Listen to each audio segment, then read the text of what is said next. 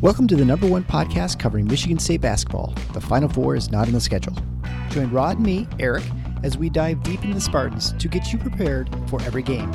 Subscribe today for in depth recruiting updates and fantastic interviews with today's important college basketball personalities like Robbie Hummel. Thanks for having me. I uh, I have listened to your guys' podcast numerous times on drives throughout any Midwestern Big Ten city. So I, I am big fans of your guys' work. Jay Bilas. And next time, hey, if anybody in Michigan wants a December tee time, call me. You wimps won't show up, but I'll I'll be there. I'll be there and play in the cold. And Izzo will be in front of the fire with hot chocolate. Coaches Thomas Kelly. Oh, no problem. Glad to be back, man. Glad to be back. Mike Garland just can't sit there and trade twos for threes. You can't do it. You're gonna lose. Coming down the stretch, you're gonna lose. And more. You won't find better coverage of Spartan hoops than you will get here. For both the casual and hardcore fan, come along as we take you for a green and white ride. Hey everybody, it's Eric alongside Rod here to talk about MSU's upcoming visit to the Orange House of Horrors at Champaign Urbana. Before we begin, I'd like to remind you that if you want to support the show, head on over to tffinots.com slash support to find the necessary links. Also, we've had trouble with Spotify properly cataloging and loading the podcasts. We are aware and working to address this problem. Now, obviously, if you're listening to this, it has either been fixed or you've moved right. to a different platform, which all seem to be working fine. So, uh, however, it appears that maybe Spotify had created multiple TFF INOT shows. Uh, it's not clear. Uh, so the current one might not actually have any reviews. So please, please, please take a moment to review the show on Spotify to boost those numbers and help the algorithms. All right, so that's out of the way. Uh, Rod, Michigan State travels to Champaign to try and avoid a one and four start to the Big Ten schedule, which, quite frankly, would make having any significant chance of winning the Big Ten pretty much out of reach for this team. A March run is obviously a different beast. Uh, they go into face Illinois is 11 and three on the season, two and one in the Big Ten. Uh, they're dealing with the recent loss of leading scorer Terrence Shannon, uh, to suspension stemming from a rape charge coming out of an incident in Lawrence, Kansas at a bar in the fall of 2023. Uh, they're actually 2 1 since the suspension, which includes a road loss at Purdue, uh, which, you know, no. Uh, no shame in losing at Purdue in their most recent game. So Illinois is seventh in KenPom overall, sixth on offense, 18th on defense. On offense, they're fueled by really great two point shooting. They're 17th, and offensive rebounding, 15th. Three point shooting has been a little better than expected. They're shooting about 35%, but a lot of that was due to Terrence Shannon. Um, so we'll see how that changes throughout the rest of the season. Turnover percentage has been a problem. They're ranked 153rd in turnovers. They don't get to the line a lot as you we would expect. They're only 200th in free throw attempts to field goal attempts. And since Shannon's left, they're running a lot through the new transfer wing from Southern Illinois, Marcus Domask, and um, a lot more post up sort of stuff. Uh, defensively, they're a big, big, big team. and they're uh, the 10th tallest team in the country. They're number two in the country against twos. And that's without even shot blocking, because they're only 154th in shot blocking. So obviously, just positional defense and consisting, contesting shots consistently. They don't foul a whole lot, and they do pretty well defensive rebounding at 77th. They're not very good against threes, so you can do some stuff there, but people don't tend to shoot a lot of threes against them. Uh, interestingly, they rarely force turnovers. They're 200, or no, sorry, 340th nationally in turnover percentage.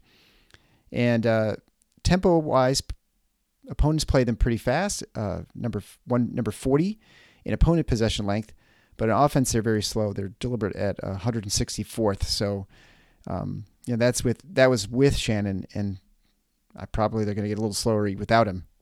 Yeah, I, I think so. So there's a, there's a lot to talk about here there's Illinois before the Terrence Shannon suspension, and there's Illinois after, and and you really do need to frame it that way because he was so important to what they do or did.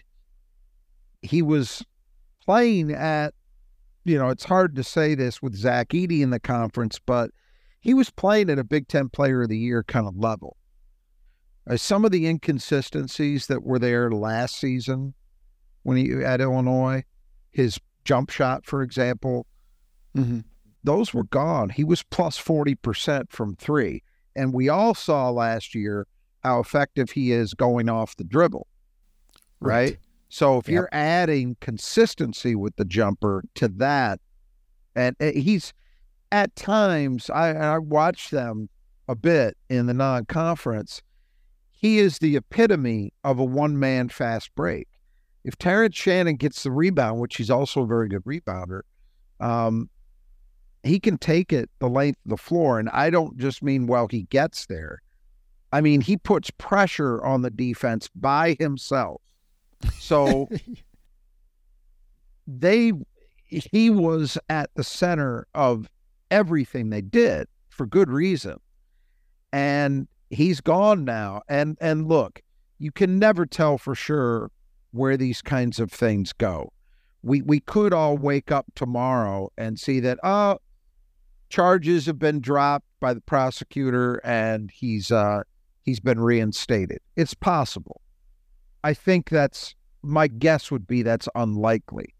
I think it's very difficult when you're in the situation that they're in, even if they believe, as I've I've seen suggested, that these charges are bogus. The fact is, when a prosecutor makes them, when there's actually an ongoing case that's been filed and is underway, it's virtually impossible in the current environment for a school to do anything but suspend a player.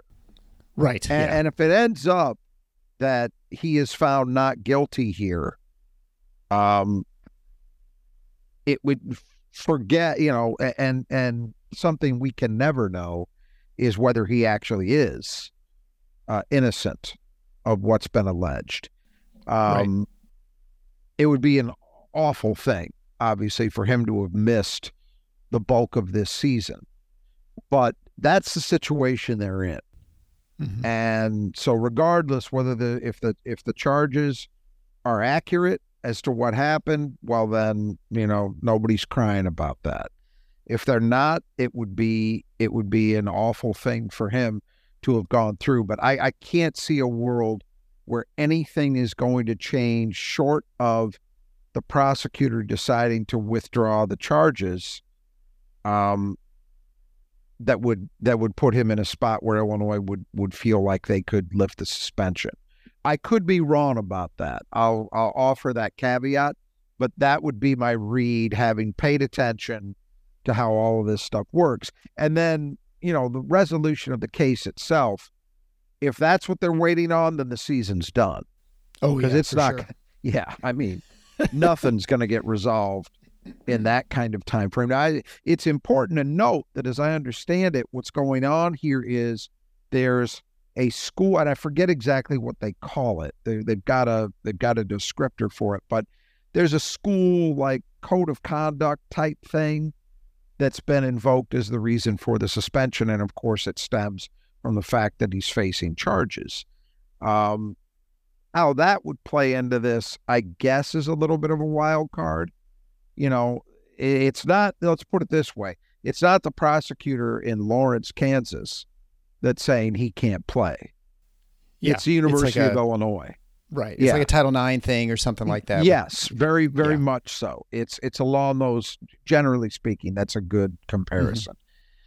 So that could be a factor, but I, I just think the fact that they've done it already, look at how these these situations are handled most places and it it's just kind of hard to envision him playing again this year. That's my two cents.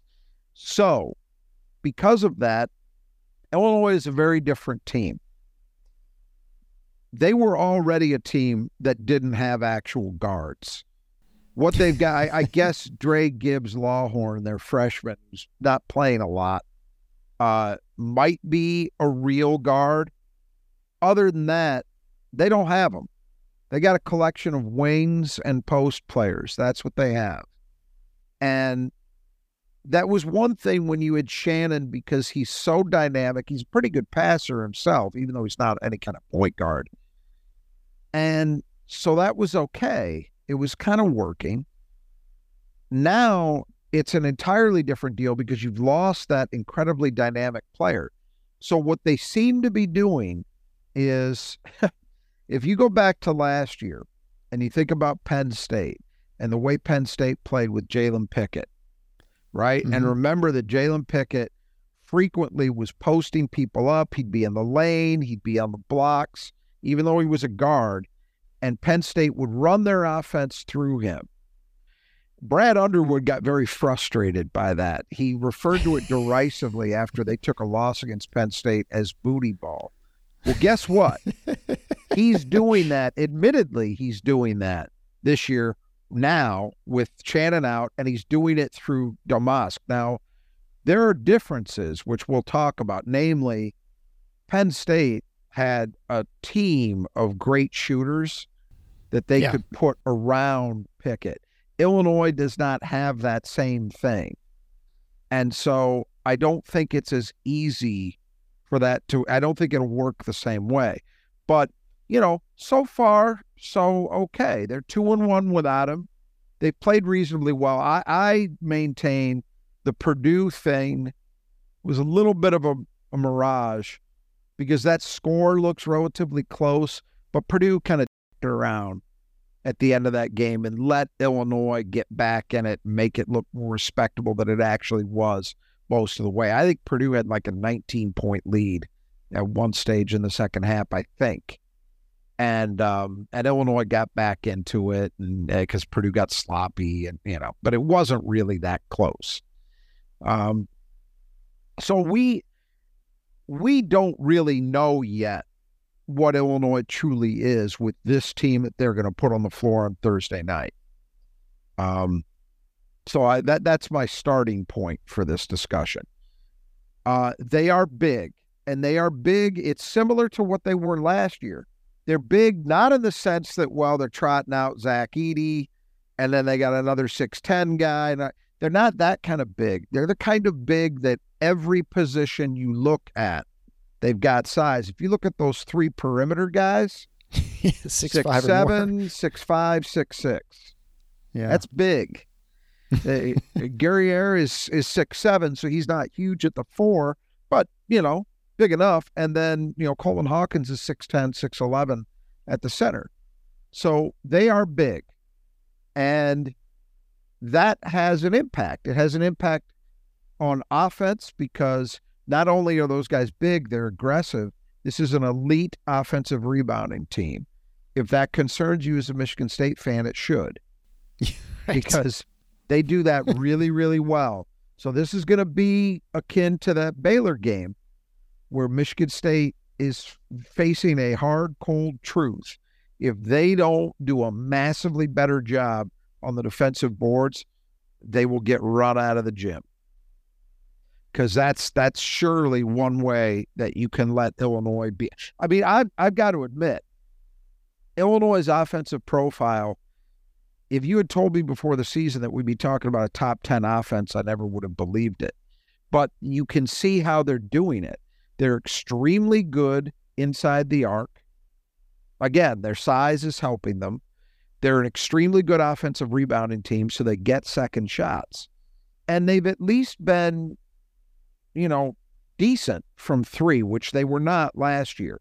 Now, I maintain Terrence Shannon has had a ton to do with where they're currently sitting and what they will be the longer they go without him from three may well be a very different story. I think it will be. But, you know, for right now at least, they're sitting in a decent position. Although I will point out, believe this or not, I looked at the numbers today. Guess where Michigan State ranks nationally in three point shooting? oh well, they're terrible. Like 185th. No, no, no. Michigan State. no. I'm I'm joking. Yeah, Yeah, right, right. Okay. I'm being phys- yeah. They're up to 77. Yeah. They're they're That's closing respectable. in. They're closing in on 36 percent as a team, so they're a better shooting team than Illinois has been. They're going to have an edge there coming into this game. Uh, but anyway, going back, just that's an aside. Uh, going back to uh, to Illinois. So all of that positive stuff has overridden the fact that they do have turnover problems, and they and weirdly to me, they don't get fouled very much. They're only like 200th in free throw attempts uh, versus Yeah, field goal right. attempts. It's it's weird. I would have expected they'd have been higher with the kind of team they have in that category, but they're not. So it's a it's a weird. It's a to me it's a little bit of a weird equation for them offensively, and I'm not sure it's one that I believe is sustainable at this level over the long run without Shannon. Uh, defensively, that size plays as well. They're really good against twos, and that's without a shot blocker. But they really don't have. I think they've got one guy averaging, and it was Terrence Shannon, who's no longer playing, who's averaging as much as one shot block per game. They don't have great rim protection, but they're very good positionally. And Brad Underwood's teams, once he junked his stupid press stuff, have been pretty good defensively. And Mhm. this is another good one. They play very good positional defense. And I think all that size really impacts the quality of look teams are getting inside the arc. They're they're more vulnerable than that against threes, but they're not giving up a ton of attempts. So again, I think the size is playing there. You've got good defenders who have some length to them. They can they can shrink those shot windows, you know, and I think Mhm. that's what they've been doing.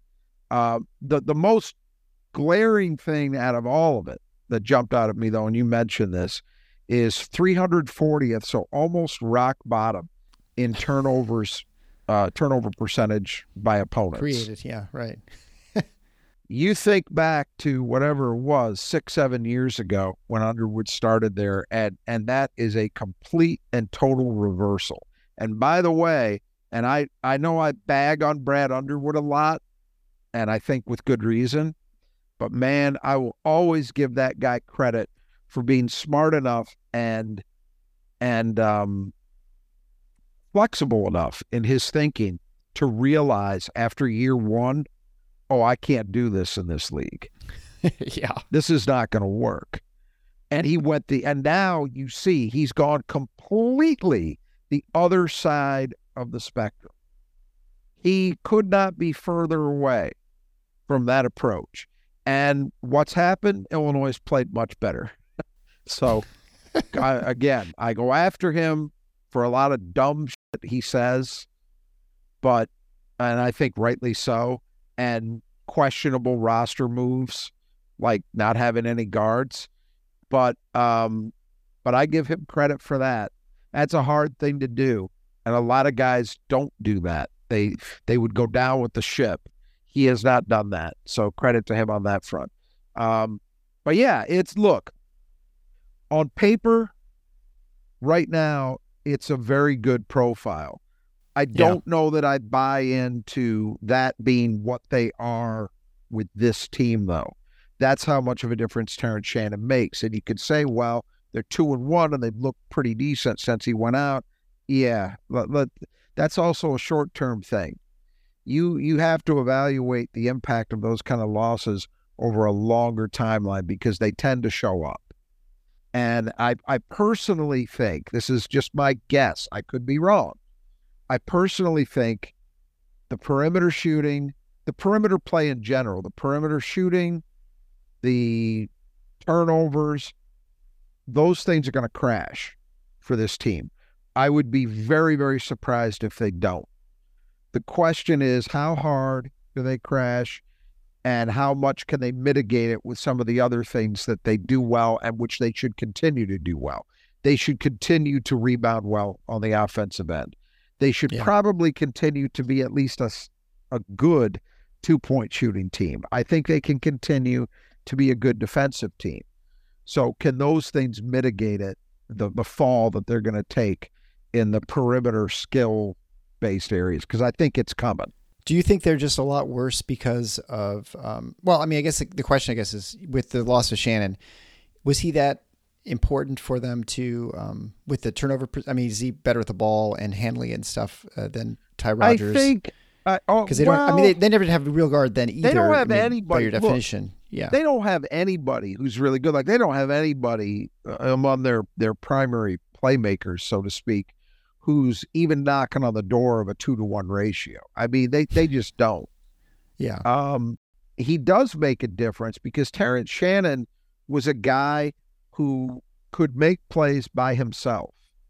You know, he could. So Okay. from an efficiency point of view, it might not show up in assists in the assist column because you're not going to get an assist when he gets the ball you know, 25 feet from the basket and just decides to blow by somebody and goes to the rim and scores. You know, that's a guy Mhm. making an individual play, which he's fully capable of doing and which he does with a lot with frequency. But I think I think where it shows up is you have that option and he's so good and he's going to do that so often in a game that it's going to limit it's going to limit the mistakes when you don't have that option and you got to find other ways to score Yeah. i think it's going to either. am i making sense i think it's Yeah, no, I mean, I think it for sure. Like he just and he puts pressure on the defense. You put more focus on him. You free other people up for, for what they need to do too, right? I mean that. yeah Yeah, I mean we just watched the Boo Buie, for instance. You know, he just you have to stop him, and so Yeah. that, but that They- means you have to don't off have- him. And they don't have that they don't have a guy they don't have one guy now who is going to tilt the floor that everybody's got their eyes on. I mean, they could talk about Domask and booty ball and all that stuff. I I got to see that play out over the long run to believe that that's uh, an adequate replacement for what they were doing. Um, because I, I don't see it with that the way that team's constructed. I don't think that's going to be a huge bonus for them. I don't know what that they have a ton of better options, so I'm not faulting them in that res- in that respect. I'm just kind of stating stating it as I think it is. yeah, well, and you know we you've mentioned and we mentioned before the season that they don't have a true point guard or anyone who's remotely close to one. Uh, Ty Rodgers is put in that in that place basically. Just, and- Yeah. but they've they've oftentimes not had a point guard at in Illinois. Well- Uh, and lots of teams function without a point guard. They just have someone who brings the ball to the half court, and they just kind of get into their offense. Uh, so you know, how does this? How does that specifically affect Illinois? Do you think? I don't I don't know that that's actually true. I mean, they didn't have one last year, really. Uh, you know, they had they had uh they had lots of problems. They had Skyy Clark who played early and was terrible, Right. Mm-hmm. Yeah. and then that relationship went out the Went window. sideways or whatever. Yeah. then they had um who they have the Epps kid that transferred to Georgetown. hmm Um, Harris played some, but they never really solved that. And that was, and by the way, I think you can attribute a lot of their problems. They're, they didn't shoot well and they didn't handle it well. And so, Yeah. despite the fact that they had, again, a lot of size, they had a player who was not as good as the version he was this year, but was still really good last year in Shannon. Um, and they had other guys who were were capable players. Um, Illinois did not have a great year last year. I mean, they were a tournament team, but they weren't Yeah, but barely. What, like eight? Yeah. seed? Yeah. Right. they weren't great.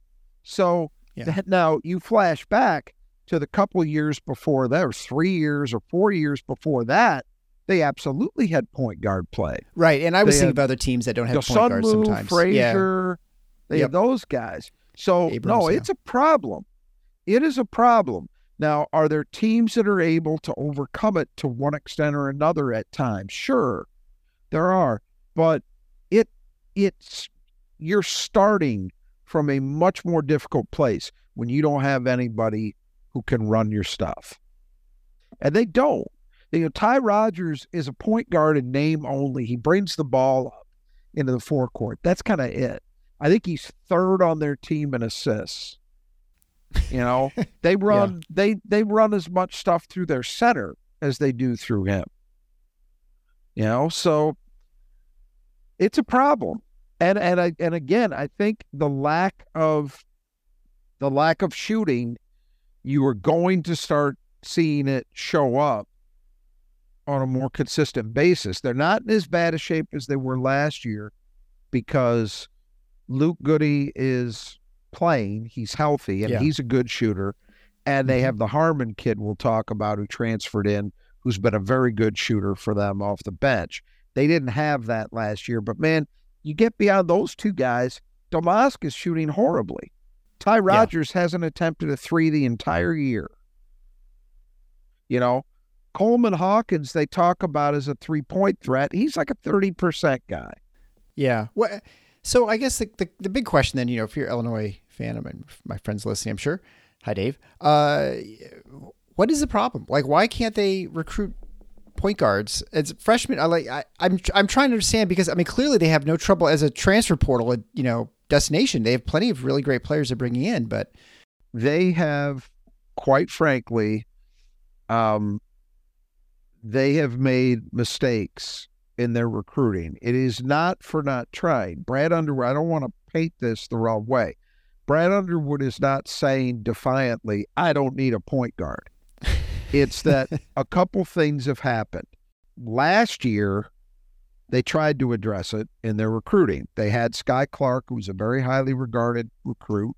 They also had Epps, who I don't think is a true point guard, but he can at least kind of look like one more than anybody else they have this year. Well, what happened? Skyy Clark is a falling out uh, probably before January, I think, and mm-hmm. he doesn't return to the team. He's done. And Epps, who was playing pretty well at the end of the season, transfers to Georgetown. So they're starting over, right? Um, mm-hmm. The interestingly, the word from Illinois people, a lot of people uh, who follow recruiting thought they were going to get Jeremy Fears. He's an Illinois kid. Illinois had recruited him for a while, but supposedly, when push came to shove, Illinois felt he didn't shoot well enough. And so they opted not to full court press him, and he ended up at Michigan State. Now, you never know, counterfactuals being what they are, you never know what would have happened yeah, sure. if he would have gone to Illinois. But I'm telling you this if he had gone to Illinois, he would have been a starter from day one. I have no doubt in my mind. Yeah. Because at the very least, he would run their offense. And, and they don't have anybody who could do that. I mean, Jeremy Fears would be the best option they would have at the point by light years. um, the, but that decision was made two years ago because he committed as a junior in high school. So right, that's right. ancient history. Specifically to this year, the word was they thought they were going to get RayJ Dennis, who we saw with Baylor, transfer yes. from Toledo. They were all in on him in the portal. They thought they were going to get him he ends up going to Baylor. So they miscalculated there. He was, I think he's a Chicagoland kid. Uh, he's an Illinois kid, I'm almost positive. And that they thought they were going to get him and they didn't. There was another kid, and I'm drawing a blank on his name. I believe he ended up at Rutgers, who originally committed to Illinois and then had to um, there there was an academic issue, I think, something. And he ended up uh, no, it was a suspension. It was a suspension uh, or an ineligibility issue. I'll get it right. Third time's the charm. it was an ineligibility issue because I think it was his second transfer in two years. I think that oh, okay. was the deal. Now that I'm zeroing in on this, and uh, I'm still drawing a blank on his name, and I believe he actually ended up at Rutgers and is sitting out. Um, but they didn't. Uh, they didn't get him. So there were two portal possibilities that they tried on and failed. And so yeah. that's how they ended up here. Now, look, you could that's the, these are the vagaries of recruiting, right? Um, mm-hmm. You can't. I don't think you could say, well, Brad Underwood's a failure because he didn't close the deal on RayJ Dennis. Times it's just out of your it's out of your hands, man. A kid decides he wants to go somewhere else in the modern environment, he gets a better NIL offer from somebody, you know, whatever it was. Um, I don't hold Brad Underwood responsible for that. But what I think if I were an Illinois fan, I would be upset about is that they didn't have adequate plan B, plan C options. Yeah. Because right. this team does not need, in my mind, they don't need AJ Hoggard. They don't need Boo Buie. They just need somebody who can come. Like I say, Jeremy Fears. If Jeremy Fears was in there and he was averaging less than five points a game, he would still be ideal. Like Tum Tum team. Yeah. Well, but even more than Tum Tum because he's still a more I think he's a more offensively dynamic. No, yeah, I say they was. could even use a tum tum. But, someone. But yeah, oh yeah. no, Tum would be a starter. Absolutely. Yeah, right. Absolutely. But that that's my point. You didn't need RayJ Dennis for this team. You, if, if you get him, great, but you didn't need that. You just needed somebody who could come in and competently run an offense and create for others and defend. And if you get a little scoring out of them, that's a bonus, but you don't really need that. That's what they needed. And to me, that's what I would be irritated by because it's this is the other thing. The reason I'm harping on it so much, it's the most important position in the game. We're not talking about, oh, you're short at the four. Yeah, that could be a problem, but it, it's not going to sink you or it shouldn't sink your team completely. But if you don't have an answer at the point, you are so far behind the eight ball. It's look, credit to them that they are sitting in as good a position as they are without that kind of player. But what it also says is, man, how good would you be if you had him? Yeah, for sure. and sure. again, we're not, we're not. I'm not saying how good would you be if you had an All Big Ten point guard. I'm saying how good would you be if you had a functional point guard. well, and you know what? It's important, just as important as a good point guard are good gutters for your house. If they're dysfunctional, full of leaves, not draining properly, causing problems around your foundation, you can have all sorts of problems. I can, attest to that personally, as we had all sorts of problems with our house. And so now we've got those fixed because the brothers of Just Two Gutters took care of all that for us. Uh, you can also have them c- take care of your gutters, maybe not your house, maybe your business. Uh, they can do it all. They can do large sections of gutters, small sections.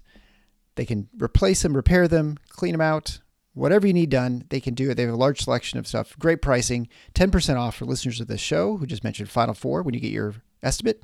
You can contact Kurt and his team on the west side of the state, the Grand Rapids area, or Greg and his team in the southeast side of the state and around the Metro Detroit area. Uh, they will take care of that. And they're sponsoring the player that Michigan State needs to keep in the gutter. We'll go through the starters here. And Rod will tell us who Michigan State needs to keep at the gutter for this game, which they did not do last game, which was Boo Buie. So hopefully they'll be a little more successful this game. Uh, so begin with the starters. Ty Rodgers, six-six sophomore, we talked about before, from Saginaw, averaging 5.6 points a game, 5.4 rebounds a game, and is, we'll call him the point guard. Uh, he at six six, he's only averaging, as you mentioned, third in the team in assists with only two and a half assists a game, which goes along with two turnovers per game, so about a one to one average. 49, 0, and 68 for shooting. And uh, but but he does everything else, right? So that's the that's the reason why he's on the court, even though he's not the dynamic point guard. He defends, he rebounds, he does all those other things. I guess he's like the ultimate glue guy, even his willingness to to sort of run the offense nominally. I'm I'm a Ty Rodgers fan.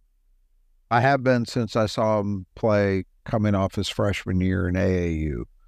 I've always liked his game, and he is developing into exactly the kind of player I thought he would be, which is a guy that isn't ever going to be a big scorer, but he is going to do everything else to help you win games. And he has emerged into that. He's a very good defensive player. He rebounds. He's physically tough. Um, he's just not a shooter. But to Yeah. his credit, his shooting numbers from the floor are very good because he's not taking bad shots. He's he hasn't attempted a three this year. Now that can be a problem for you offensively when you've got Yeah. a guy who's at least nominally a guard who won't pull the trigger. But it's credit to him in the sense of he knows who he is. I also give him credit the free throw shooting. He's knocking on the door 70%. I forget what he shot last year, but I know it wasn't that good. Um, so he's made improvement there, which matters. Um, I worried when the word came out that they were going to play him at point guard. I really worried, like, geez, they're gonna they're gonna screw this kid's career up because he's not a point guard. He's just Right. not, and the numbers are bearing that out this year. But you know, he brings the ball up. Basically, is what he does. He gets it into the front court, and then they actually run their offense mostly through other guys, through Domask, through Hawkins, um, through Shannon when he was out there. Uh, but I, I think he's making it work. He, you know, who his his career to date reminds me of a little bit, and I don't think he's quite as good a player, but it reminds me a little bit about what Alan Anderson went through at Michigan State. People, interestingly enough, as a sophomore, Michigan State had a point guard problem. Marcus Taylor left right. caught them by surprise. They didn't think he was going to do that. And so Alan's sophomore year, he ended up playing a lot of point guard because he was a good passer. Uh, I think he was actually a little more of a point guard than Ty Rodgers is, but we're I, I'm splitting hairs because the truth is he really wasn't that either. Alan Anderson was a guy who did a lot of things well, but it was hard for Michigan State to find the perfect role for him. And then eventually, as a senior, they did. They landed on him. Again, Tom Izzo doesn't get credit for being ahead of the curve in a lot of ways that he should. One of them is um, the utilization of big men as floor stretchers, as shooting threats. He was way ahead of the curve on that stuff. He was also way ahead of the curve on use of the small ball or undersized four man. That was Alan Anderson. God, it's closing in on 20 years ago, if you can believe that. um, by the end of his career, I mean, longer ago than that for the start of it. Uh, but Alan Anderson, as a senior, of course, had a huge year. He was arguably that team's best player, and he was a four man. I wonder about Ty Rodgers if it's going to be a similar path where he kind of bounces around positionally. I hope for his sake that it does work out that way. Um, because he's he's a guy you can win with. I, I said it from the time he was being recruited. It's a shame that familial influences prevented it because he was a guy who was born to play for Tom Izzo. He should have he should have been a, a Spartan. Um, he's not. That's so. that's the way it goes. know. yeah, right. Yeah, but um, he's a good player. He just you can't really think of him as a point guard, no matter how Illinois characterizes him. Moving on to uh, six five transfer from Southern Illinois, the Saluki Marcus Domask. He's uh, now replaced Shannon as the first, number one option offensively. He's averaging eight, or sorry, 14.1 points a game, four and a half rebounds a game, shooting 45, 22, and 88, and leads a, t- a team in assist at a little over three a game. But he does turn the ball over as well.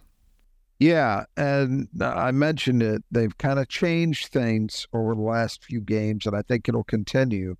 Where they're trying to utilize Domask. Uh, they were already doing it some, but they're they're doing it much more frequently now. Where they they try to get him in the post and play through him, and and this is going to be a challenge for Michigan State because Michigan State. I I think this is what they're going to do. My assumption would be that AJ Hoggard may guard him early because AJ is the one guy with the kind of size to maybe deal with him. Yeah. That even though Ty Rodgers and Luke Goode are much bigger players, you could probably get away with Tyson Walker and Jaden Akins guarding those two guys because they're not they're not really using their size in a way that's going to present a likely a big problem. They're gonna not hang on they're perimeter. not posting you up, right? So in that sense, Michigan State may be okay, but it's it's going to be a challenge. Um, that said, look, Damas, the three point shooting's horrible, and that's a surprise. They thought he'd be pretty good. Um, so the fact that he's struggling as much as he is, that's an issue if that doesn't turn around. Um, you know, he's been a bit of a playmaker, but he also commits a lot of turnovers. Um, good rebounder, and he's obviously, even with the three point shooting not being great, he's been able to score, and that's going to continue. He's going to remain, I think, the guy they look to as the number one option. So, good player, doing a lot of things for them. They could stand to see him do a couple of things better. Yeah. I, if I recall, when I was watching him play last year in the Missouri Valley, I, Yeah. I don't remember him being a great shooter outside. I think we talked about that in the pregame. I didn't But he think was better than twenty two percent. He was better than 22, yeah. But, you know, as we've mentioned many times, you know, you move to different levels and Sure. of, you know, where you, you know, Sure. how you're gonna, with the different closeout times and et cetera, et cetera, you know. Yep. Different Shot windows are, are smaller, and yeah, absolutely. Uh, moving on to Luke Goode, six six junior, who was just been roughed up. I feel like his almost his entire career, but definitely last year he had a lot of trouble. Uh, he's now averaging seven point six points a game and four point one rebounds a game. Now that he's healthy, uh, shooting 42, 41, and sixty four. Critical that he's healthy because this team it- one guy isn't going to turn you from a bad shooting team into a good one, but one guy, depending on the volume, can turn you from a bad shooting team to a mediocre one. And he's kind of done that. Um, they really needed him to be healthy. He's been elevated into the starting lineup since Shannon went down. Before that, he was a, a key reserve, but he's been playing a lot of minutes regardless. This is a guy Michigan State wanted. They recruited him uh, out of high school, lost him to Illinois. So there's a couple guys who fit that category for Illinois. Um, and he's look, he's a good player, and and brings a desperately needed element to this team with it with that three point shooting. Next to be Quincy Guerrier, six foot seven, Oregon transfer, also played at Syracuse. Uh, he's averaging 11 and a half points a game and a team high 7.6 rebounds a game, shooting 50, 32, and 67. Yeah, really important addition. I mean, I, I will say, and, and Underwood talks about it constantly, um, that there's a huge difference in terms of the chemistry this year's team versus last year. I would say They have chemistry. yeah. I would say actually even before that, I, I've felt that chemistry has from the outside looking in has seemed to be an issue. I've wondered, even with some of the better teams he's had, uh, how much these guys liked each other. You know, it from the outside looking in, it, it, it appeared questionable. This team seems to be better. And so what that's meant is that the portal additions they've made fit better Yeah. this year. And and Guerrier was a really nice addition. You know, he's bounced around. It's his third school. MSU saw him last year with Oregon. I I'd have to go back and look at the stats. I, him, I, I think he played okay, but um, he's an important addition for Illinois because he's giving. They needed a four man, and he's really kind of been a jack of all trades.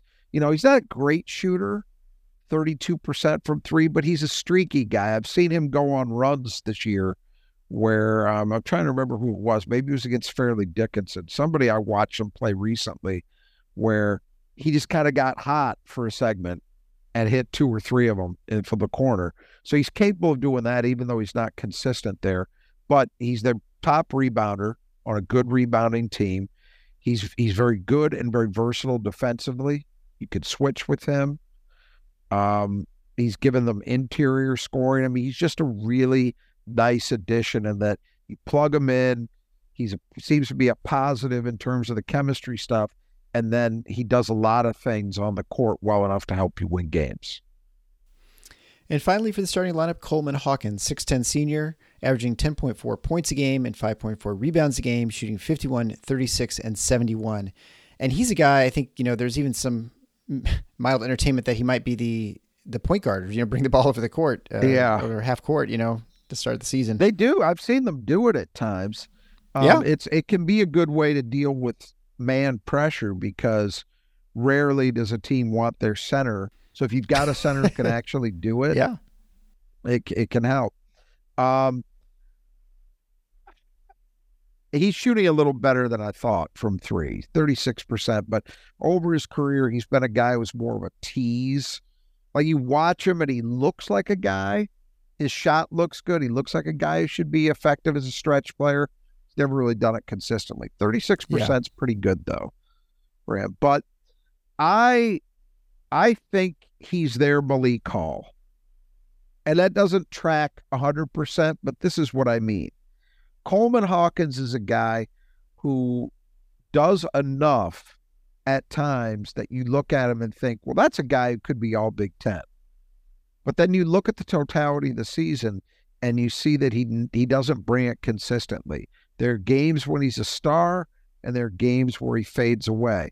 Michigan State fans, especially coming off the Northwestern game after back to back great performances by Malik Hall, know exactly what I'm talking about. Right. And I think I think Coleman Hawkins is a rough corollary to that. If I were an Illinois fan, I would probably be a little frustrated with him because I would think, you know, this guy does have it in him to be a star, but he doesn't play that way all the time. And it's hard sometimes to understand why. Um, he's a good player. just as I would say about Malik Hall. He's not proven to be a great player. The the danger when you're facing them is though, in any one game, he could be dominant. So Yeah. you have to hope that the the die roll cuts your way on that. So move on to the bench, and we'll start with Justin Harmon, 6'4", senior transfer from Utah Valley. And as you mentioned before, he's been a pleasant surprise for the Illini. He's averaging 6.3 points a game on 46, 45, and 83 shooting. Well, I don't know if I would entirely say surprise. I, I think they brought him in expecting that he would be in the rotation, he would help. I think the three point shooting, he was not this good at Utah Valley. I think he was more of a mid 30s guy, if I remember correctly. Mm-hmm. But um, even if he wasn't, even if I've got that a little wrong, the fact that he's shooting as well as he is at the Big Ten level is a bit of a surprise. His importance is just going to increase, though, now be, because without Shannon, he's the one guy who really is going to factor in off their bench Yeah. consistently. He's going to play big minutes. They're going to ask him to help provide that three point shooting that they don't get from many other spots, and um, and that's going to matter.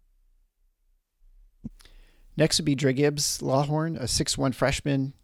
Uh, he's going to be playing a little bit more, of course, just because of the loss of Shannon. He's averaging three and a half points a game in about 10 minutes, shooting 39, 24, and 60. Yeah, you know, he was originally committed to Purdue, then he decommitted, ended up at Illinois. He's really the only guy in this playing group who even looks remotely like a guard. But at six one, I- I don't actually think he's a point guard. I think he's a little more of an undersized two. Uh, Mhm. he's playing out of necessity because they need somebody to to give them some backup minutes. But I think it's, I think he's kind of akin to, say, Xavier Booker. Totally different size, position, etc. But they're similar in this way that I don't think either one was, when push comes to shove, was truly ready. Yeah, for the college level. Yeah. And I think that's the case. Look, if Lawhorn Gibbs were ready, or Gibbs Lawhorn, sorry, if Gibbs Lawhorn were ready, um, he'd be playing 20, 25 minutes a night. Uh, moving on then to Dain Dainja, surprising six nine uh, player. He was had a significant role last season's team, but much less this year. He's only playing 11 and a half minutes a game, and uh, even against Purdue, I uh, only played six minutes. Yeah. He's averaging seven points a game and 4.1 rebounds a game, shooting 71% from the floor, but surprisingly 30% from the line. Um, he was really bad at the line last year too.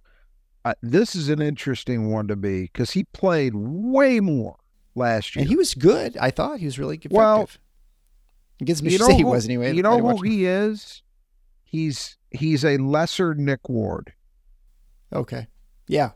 He is very reminiscent to me of Nick Ward. It's all the same strengths, similar body types, all the same weaknesses.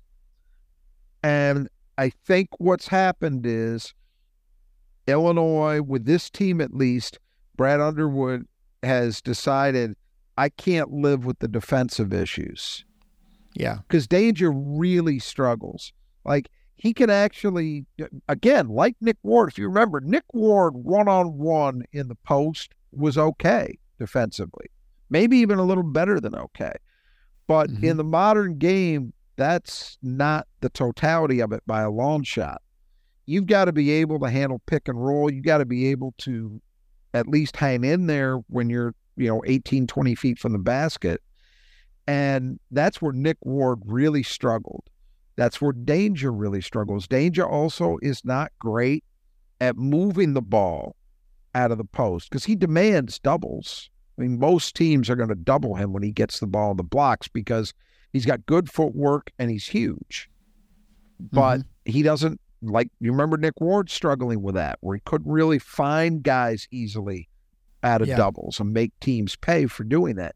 Dainja kind of struggles there. So Dainja really, for as as good as he looked and as productive as he was at times last year, you could see the problem. He was basically a two trick pony. He could score on the blocks and he could rebound. but everything else was an issue. So you have to decide can you live with that? Some teams can, you know, Hunter Dickinson has not all those same problems. He's actually a really good passer. But teams who have had him obviously have said, look, we're going to live with the fact that we've got a Shaq ball screen stuff, and we're going to give up some stuff in the mid range or from three because of it, but we're going to live with it. The, the, the difference there is Hunter Dickinson puts up a lot of points and a lot of rebounds. And he, as I said, he moves the ball well when the time comes for him to do that. Dainja isn't able to do that. And so, as a consequence, I think that's why Illinois has moved away from him. But I, I would say this he's already transferred once. He transferred to Illinois from Baylor. But if I were Illinois, and I don't know anything about it other than just looking at the playing time, what he Yeah. what he did last year, what's happening this year, Yeah, that's what. I'd keep my eye on Sure. because he can't. I can't believe that kid's happy. And I'm not faulting Brad Underwood, by the way. I get it. I think he's probably right on balance to be doing what he's doing. But I just, I figure Dain Dainja has got to look at it and figure if I'm somewhere that will play me 25 minutes a night, I'm putting up minimum 15 10. And he's probably right.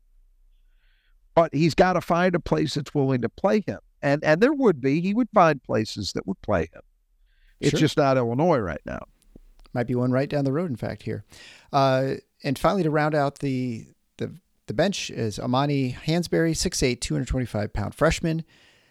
Uh, he is averaging 2.6 points a game and 2.9 rebounds a game in 10 minutes when he plays, shooting 44, 33, and 67. But the po- point there is he doesn't play all the games. He's played He- most. He didn't play against Purdue, um, so that's a sign. Yeah. Uh, but they think he's going to be a good player in the long run. And when he's played, he's been reasonably effective. You know, they think he's going to be a very well-rounded post player, probably more of a four than a five. But I guess we'll see how their roster evolves. Um, but uh, they like him. It's just I, I think there's a possibility he plays in this game, uh, but we don't know. It's it's kind of on the borderline. All right, next we'll move on to, which is going to be very key to this game, is rebounding. And our segment brought to you by the Squeegee Squad of Grand Rapids, where we have to pick the player that we think Michigan State will do best cleaning the glass, which, as we'll mention in the keys of the game, is very important. And we've already mentioned, alluded to a number of times since Illinois is an elite rebounding team. Uh, as you recall, I'm up to nothing, and I get to pick first this time. So I'm going to pick Mady Sissoko.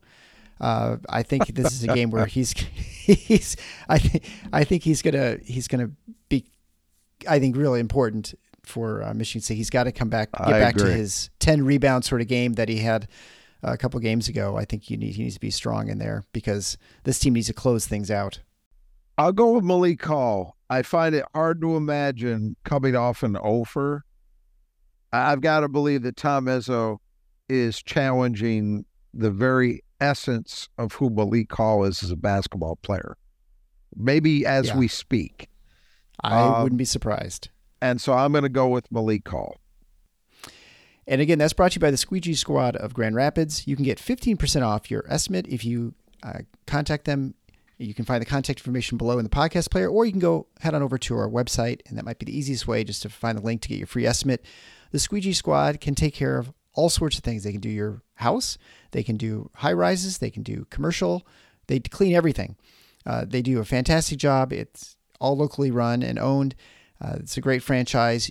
They can come out in any sort of weather. They're going to get on the ladder so you don't have to. They clean the inside and the outside of windows, whatever you want done. They'll come and give you an estimate for whatever. They can also power wash your house, and they'll do a nice uh, power washing with surfactant, with soaps, and so they don't use the high pressure from at the ground level, but they'll get right up in the house and make sure they do a nice job without peeling away all the paint. So again, check out the Squeegee Squad. It brings you the Michigan say clean the who cleans the glass best, and uh, I don't know. We'll see if I get three in a row here. I don't know. You're gonna you're gonna have a tough time catching me this season here, Rod. Well, this, this is look. We have this, you know, you get to pick first sometimes, and I and I. uh, What did I lose? But you had Cooper yesterday. He out I had Cooper, he went- at it. Six to five. Oh, for the God, You know, well, oh, Yeah. Yeah, well, we'll have we'll have to. All right, move on finally to uh, the five keys to the game for Michigan State, brought to you by Nudge Printing, and this is the last reminder that we're having our trivia contest to win a free T-shirt for Nudge Printing, and that you can get any T-shirt they have in their selection. It's a great prize. There's nothing, uh, there's no cost to entering. You just have to go head on over to uh, nudgeprinting.com slash TFF INOTS and that's our own page and his uh, on Gabe's website. Uh, that you not only can you find our show, uh, but you can also uh, enter in for free the trivia question. And the trivia question is, which is the last Michigan State basketball player to go in the top ten of the NBA draft? Now there is a thing called Google, so if you don't know the answer, you can always look it up ahead of time. There's no one looking over your shoulder if you're going to try and cheat. No one will know. So go head on over. You can enter for free with an uh, put yourself in the drawing with an opportunity to win Yeah. a free T-shirt from Nudge Printing. You know, I want to before we go into the five keys, I what you just said it prompted a, a memory of mine from my childhood.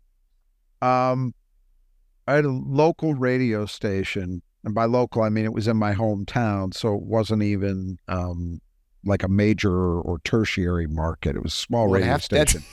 That's as small as it gets. but they there was a period when I was probably about 10 years old where they were doing trivia questions, baseball trivia questions, and the winners would win tickets to a Tiger game. So it was, Oh. you know, they win two tickets. I had a baseball encyclopedia.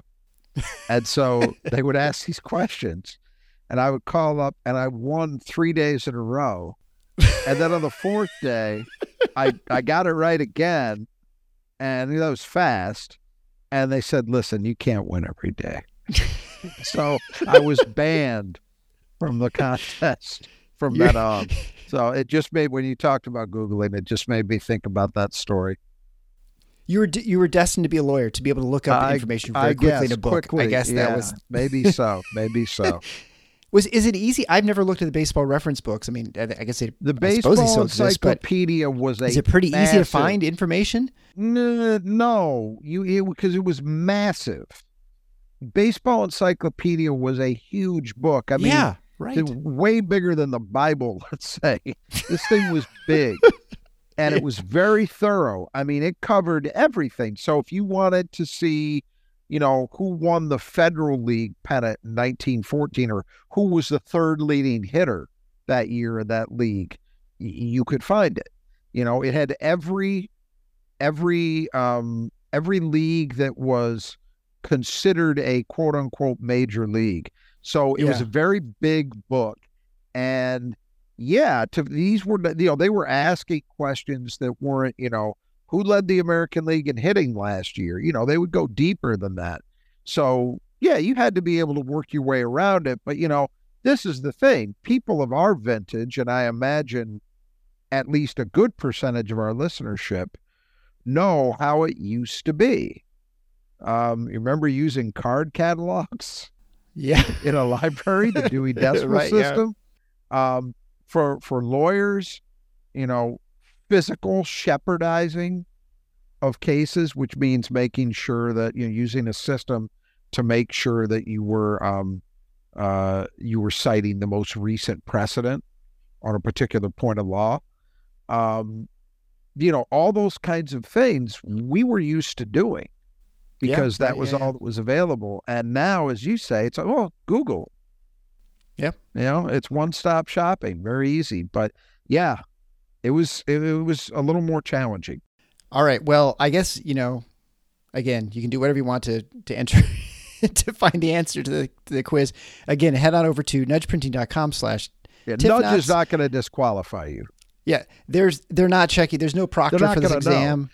Well, right. I mean, I'm not going to tell you the answer, but you know, yeah, that's as Michigan State player recently of recent vintage. Uh, that's as far as I'll tell you. Um, uh, so again, Printing is great selection, great shirts, very breathable, very wearable, and they can take a ton of wash. As my family can attest, we are their most popular T-shirts. All right, so five keys of the game. Number one, no surprise here. Rebounding Illinois, elite offensive rebounding team. Michigan State has been less less impressive on the defensive end. So they've got I mean, they've shown that they've been able to to do it against like Baylor, but you know, against Northwestern, they were terrible in the first half.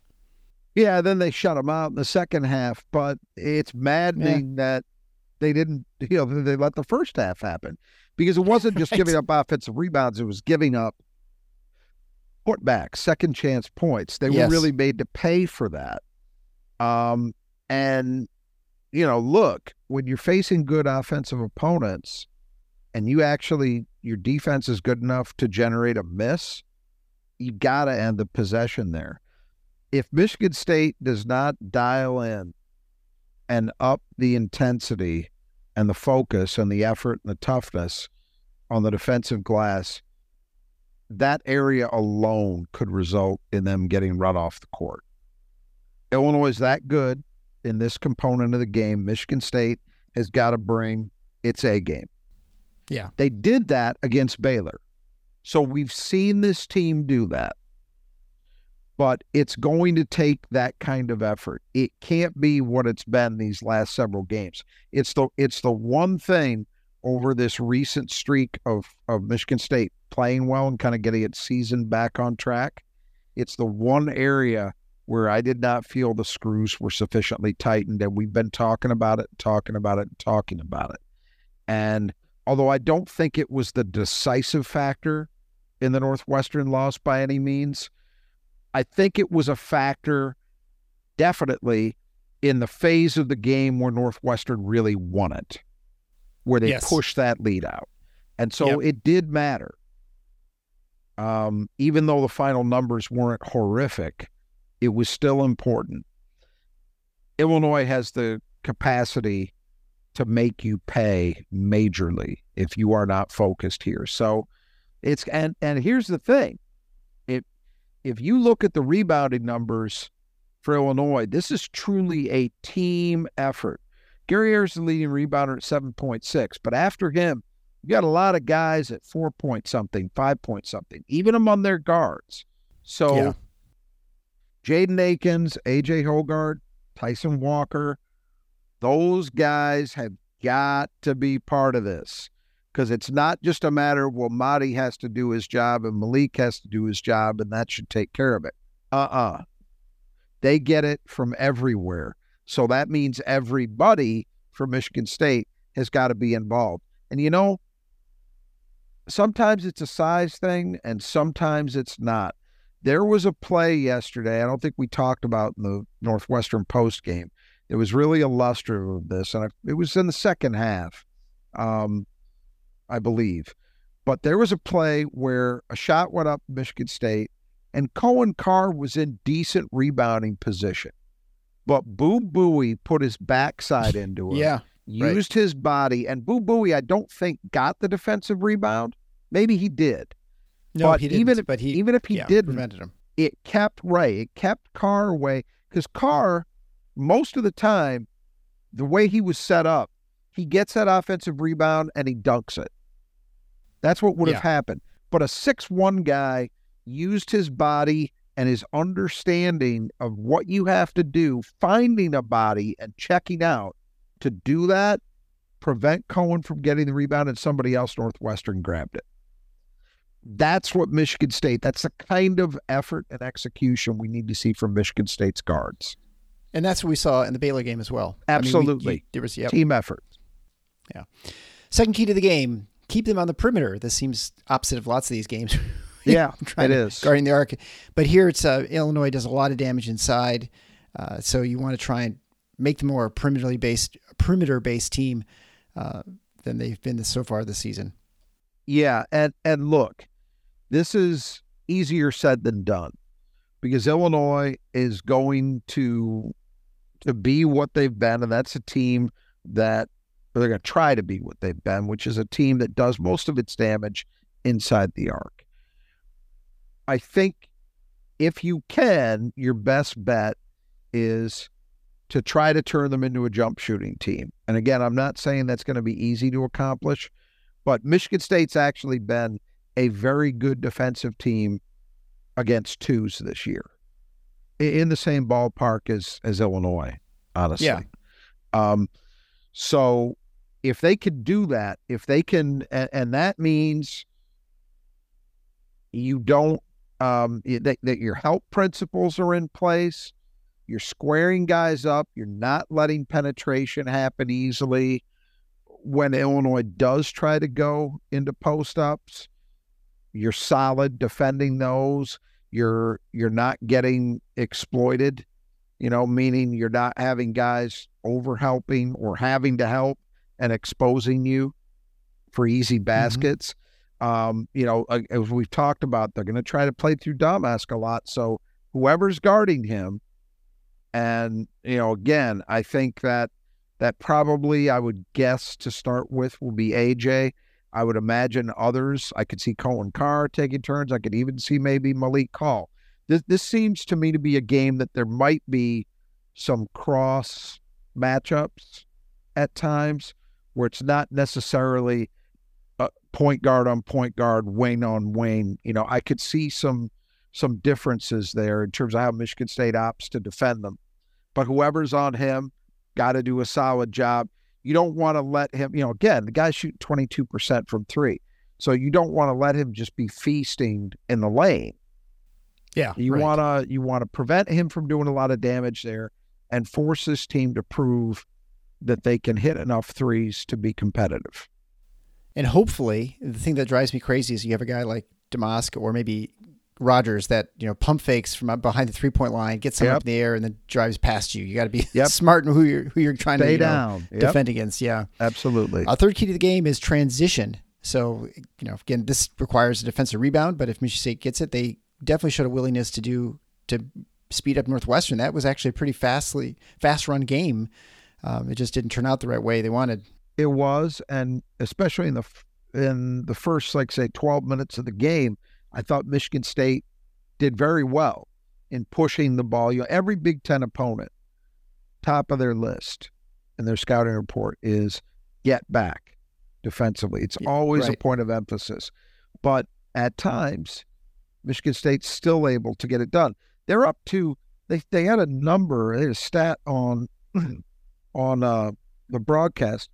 I forget exactly where they are in fast break points, but it's a healthy position, which was a little bit surprising to me because if you remember early on this season, we were talking about it like we thought this team was going to live in transition, and they are playing so slowly. Yeah. Now that started to turn in the Baylor game, and it turned for a number of reasons, not just one thing. But I do think the most important thing is mentality. And I was glad to see, and I've been glad to see in recent games that even with Jeremy Fears, who I thought was the best they had at pushing tempo, even with him out of the lineup, they've continued to do it. AJ has gotten better. Yep. Um, Tyson has gotten a little better because he doesn't always look to push. Uh, so that's that's encouraging.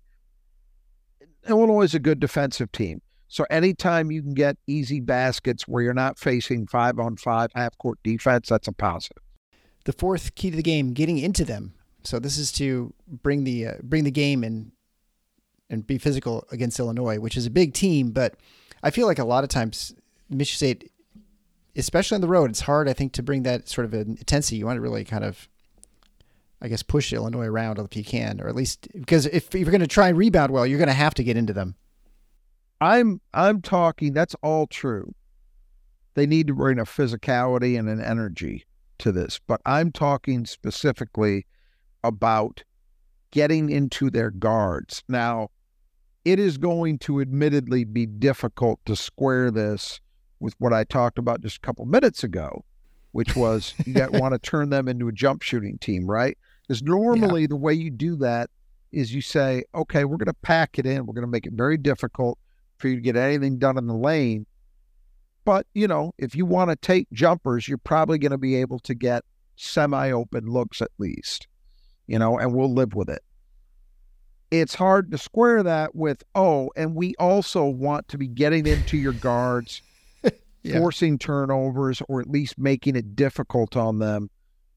I I don't know how easy it will be to walk that line, but I think Michigan State needs to do it because these are the two weaknesses of that team. It would be one thing if they were a team with weak ball handling, but they were also a team that tended to shoot a lot of threes. Because then you could just say, hey, just press up. We play a higher line. Right. We get into these guys, and we're taking away the three. We're also trying to disrupt them uh, in terms of their their passing, their ball handling. But I, I, I raise it because Illinois is suspect in this area. Now they're not as bad as I thought they'd be. I thought they might have a turnover percentage this year that would be disastrous because of the lack of a point guard. You know, what has helped them and what I have to give them credit for is that they do have other guys who are at least competent passers. Mm-hmm. So Coleman Hawkins, you know, Domask, uh, even Ty Rodgers. They're not they're not Magic Johnson, but they're on the plus side of the assist turnover dichotomy, you know? Yeah. Um so that that has helped mitigate it a little bit, but they're still sitting, I don't know, 150 something, 160 something in turnover percentage. So it's not they're not good. And I, and I sometimes in games I've watched, I've felt that other opponents have let them off the hook a little bit. They haven't got tried to get into them enough. So maybe maybe the answer, and I don't know this, but maybe the answer is this might be a game where maybe we see Michigan State apply a little more full court pressure than we've been typically seeing. We haven't seen a ton of it. We haven't seen as much as we thought we might. Um, this might be a game where, hey, get into Ty Rodgers when he's bringing the ball up. You know, make him work. Even if you're not generating a turnover, you're taking time off the shot clock and you're taking a toll on him, hopefully physically and mentally, by having to do that. Um, I'm not advocating trapping or any of that nonsense, and they won't do that anyway. But but just guarding a little harder, I think could pay some dividends. Uh, we'll see how MSU opts to balance those competing interests. But the but again, if you do it too aggressively, the danger is you might be giving their guards opportunities to get the ball into the lane to the rim, and that's where I think they can hurt you. Right. Yeah. One, because they can finish. Two, because as we saw last night, if they do that and it's forcing help, you're prone to be giving up second chances against a team that's really good at, at generating those. Exactly. Yeah. All right. So finally, the fifth key to the game: Road Warriors. Michigan State in true road, road games is 0 2 this season. Um, so they've got to they got to figure it out. They got to figure out how to um, get it done in a hostile environment. Yeah, and and here's the weird thing: they're 0 2 in true road games. Both have been conference games at Nebraska and then at Northwestern. Um, what's weird about it is normally when you have problems on the road, it's because you struggle offensively, right? But that has not really been the case. You know, last night you can eh, 13 turnovers was not great, but it wasn't a disaster. And Michigan Shot State well. shot the ball really well, and they were okay in terms of their offensive rebounding. There weren't a lot of huge problems with Michigan State's offensive game yesterday. It was the defensive end more than anything else. And that was definitely the case against Nebraska. If you remember, that was the game where three point shooting actually started to turn for Mhm. MSU was in that game. They shot very well and they shot well overall, but they couldn't guard. Nebraska just shredded them. Tons of back cuts, and it, it was just a lot of not good. So for Michigan State, I think the key in this game and in games going forward on the road is, and it's again, it's backward from the way it usually is. They've got to find a way to get their defensive intensity and defensive execution to travel. Because off at home or neutral floors, it's been great. Really, really good. Yeah. On the road, these two road games have been the worst defensive games I think they've played in the over the course of the season. Yeah. Defense is supposed to travel, and yet It is. It is. It hasn't gotten I'm on the bus yet. It's completely backward. Normally, you're concerned about, oh, are we missing shots because it's not a familiar environment? Does the opposing crowd get to us and we're turning the ball over a bunch? You know, those are the things you worry about. It's not usually, well, can we guard? If you're a good defensive team to begin with, and Michigan State is. So that's got to start traveling. I, I would also say this in regard to the road. Those of us who are of a certain age, I think, conceive of, of of that building, what used to be Assembly Hall, and I think now it's State Farm Center some such nonsense. Um, but that building, you think of it as one of the most difficult gyms in the league to win in. And that's because Yes. historically it has been. Michigan State is 21 and 41 lifetime at Illinois. They actually, Michigan State has a slight advantage in the overall series because they've also dominated at home uh, a little more than Illinois has, but 21 and 41 on the road. Over the last 10, and granted, Ill- there's been a lot of variance in how good Illinois has been over that time period, which I think 10 games span 12 years because you're not necessarily playing there every year. Um, Michigan State's four and six. So they've won there. Let's put it this way.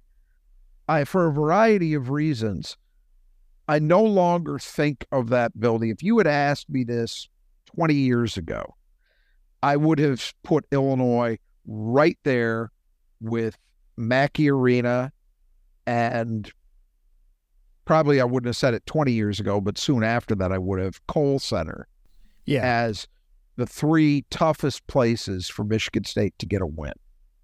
Because it just for most of my life it had seemed to be that way, you know, and it was a lot like Mackey. It was always the way it was lit, you could barely see the crowd was dark. Was in the dark mostly, and then you know you just have the the lighting on the floor, and their their student sections were always really good, and they still are, and it's still a very tough place to win in. Don't get me wrong, it, it is, but four and six is not one and nine or zero and ten. It's not Mackey Yeah. Arena, you know. Right. So right. I say this not to say, oh, this is easy. Not at all. But I think I think you can if you're Michigan State, you can come into this game feeling like, hey, we can win. We can win this game. We can win here. And and look, if we go back to last year's game, Michigan State was right there until Malik Hall got hurt. And then they didn't have a, a good physical matchup for Matthew Mayer, and he kind of took the game over and won it for them. But Michigan State was right there. Um, and Illinois, if I remember correctly, at the time that game came, Illinois was playing very well, kind of like they are right now. Yeah. Then they kind of went down the teams Yeah. after soon Yeah. after that. We're just like, Yep. oh, we just caught them at the wrong time. Sort Yep. of. Um, Yeah, which and is I- you know part of the how this is. goes too. Like when you catch people. Jim Jim. Leyland, great line about that stuff. The ex Tigers manager. Um, it's not always who you play, but when you play them. Yep. and that's true. Um, I do think, as I said, I think Illinois is due to start having some issues in certain areas of the game. How much, how bad that is, how much they can mitigate it with their strengths, that remains to be seen. I don't think they're going to fall off a cliff. I still think they're a tournament team, but I do not expect them to be, you know, you can make an argument that they're the second best team in the conference right now, give or take Wisconsin. Um, I don't think we're going to be talking about them that way when it's all said and done, assuming that Terrence Shannon is out. Um, Okay. but when that kicks in, and does it kick in enough to matter on Thursday? Well, that remains to be seen.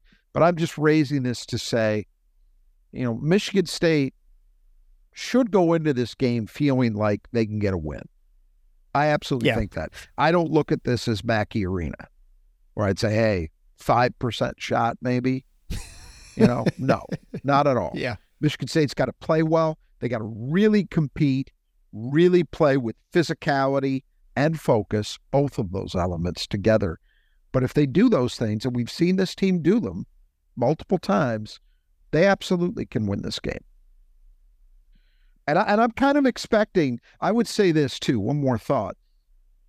If I were Illinois, I wouldn't be really happy about what I saw last night in Evanston because the odds are good that Tom Izzo is going to have these guys playing with a lot of intensity to start with. You would expect that. You would be surprised if you don't get that. And, you know, that's not ideal. I if I were Illinois, I would rather Michigan State have figured out a way to win that game last night and maybe be coming in a little, to use an Izzoism, fat and sassy. fat sassy. You know? Yeah. That that that would be a better dynamic in in the abstract. You know, we'll see what how it all actually plays out. It might not mean anything. But if if I'm trying to hedge my bets, that's how I would look at it. Is well, I would I would rather not they be coming off a game where they kind of got punked a little bit physically and and knowing what Michigan State's how Michigan State's coach views that stuff and what he's likely to do to them over the next couple days in preparation for the Illinois game. Yeah. It's sort of like, you know, just like Northwestern had to 30, drop by 30, 30 points. Uh, Absolutely. To Illinois uh, the day before. You're like, you knew and- they'd respond to that. well, you knew it. it's one of two, right? Like either they go into a swan song, you know, swan and fade away, or they respond and positively, which is what they but did. you, so that's right, but if you if you look at there's certain te- like you know the Michigan program right now, you would expect they're- the swan dive, right? yes. But with good coaches, veteran teams that have had some success, Northwestern fits that category this year. It was not surprised. I didn't expect that they would play poorly. I just No. my thought was, well, they're an inconsistent team. You can never know for sure what you're going to get. Um, but they're likely to play much better than they did in Champaign. And I certainly didn't think it was going to be a cakewalk by any means, and it wasn't. The same thing applies to Michigan State. If I'm Brad Underwood, what I'm telling my guys is look, that team you see on tape against Northwestern, that's not going to be who you're playing. They are going to be different. They're going to be much more physical, they'll be much more aggressive. They're going to try and take it to you, and you're going to have to respond. All right. Well, I think we're wrapping up there. We've gone a little long. I just want to remind you again to check out our sponsor of the show, the Squeegee Squad of Grand Rapids, the Brothers Who Just Do Gutters, and Nudge Printing. And again, reminder that you can go to nudgeprinting.com slash TFFINOTS and answer that trivia question to get entered in for drawing for a free t-shirt.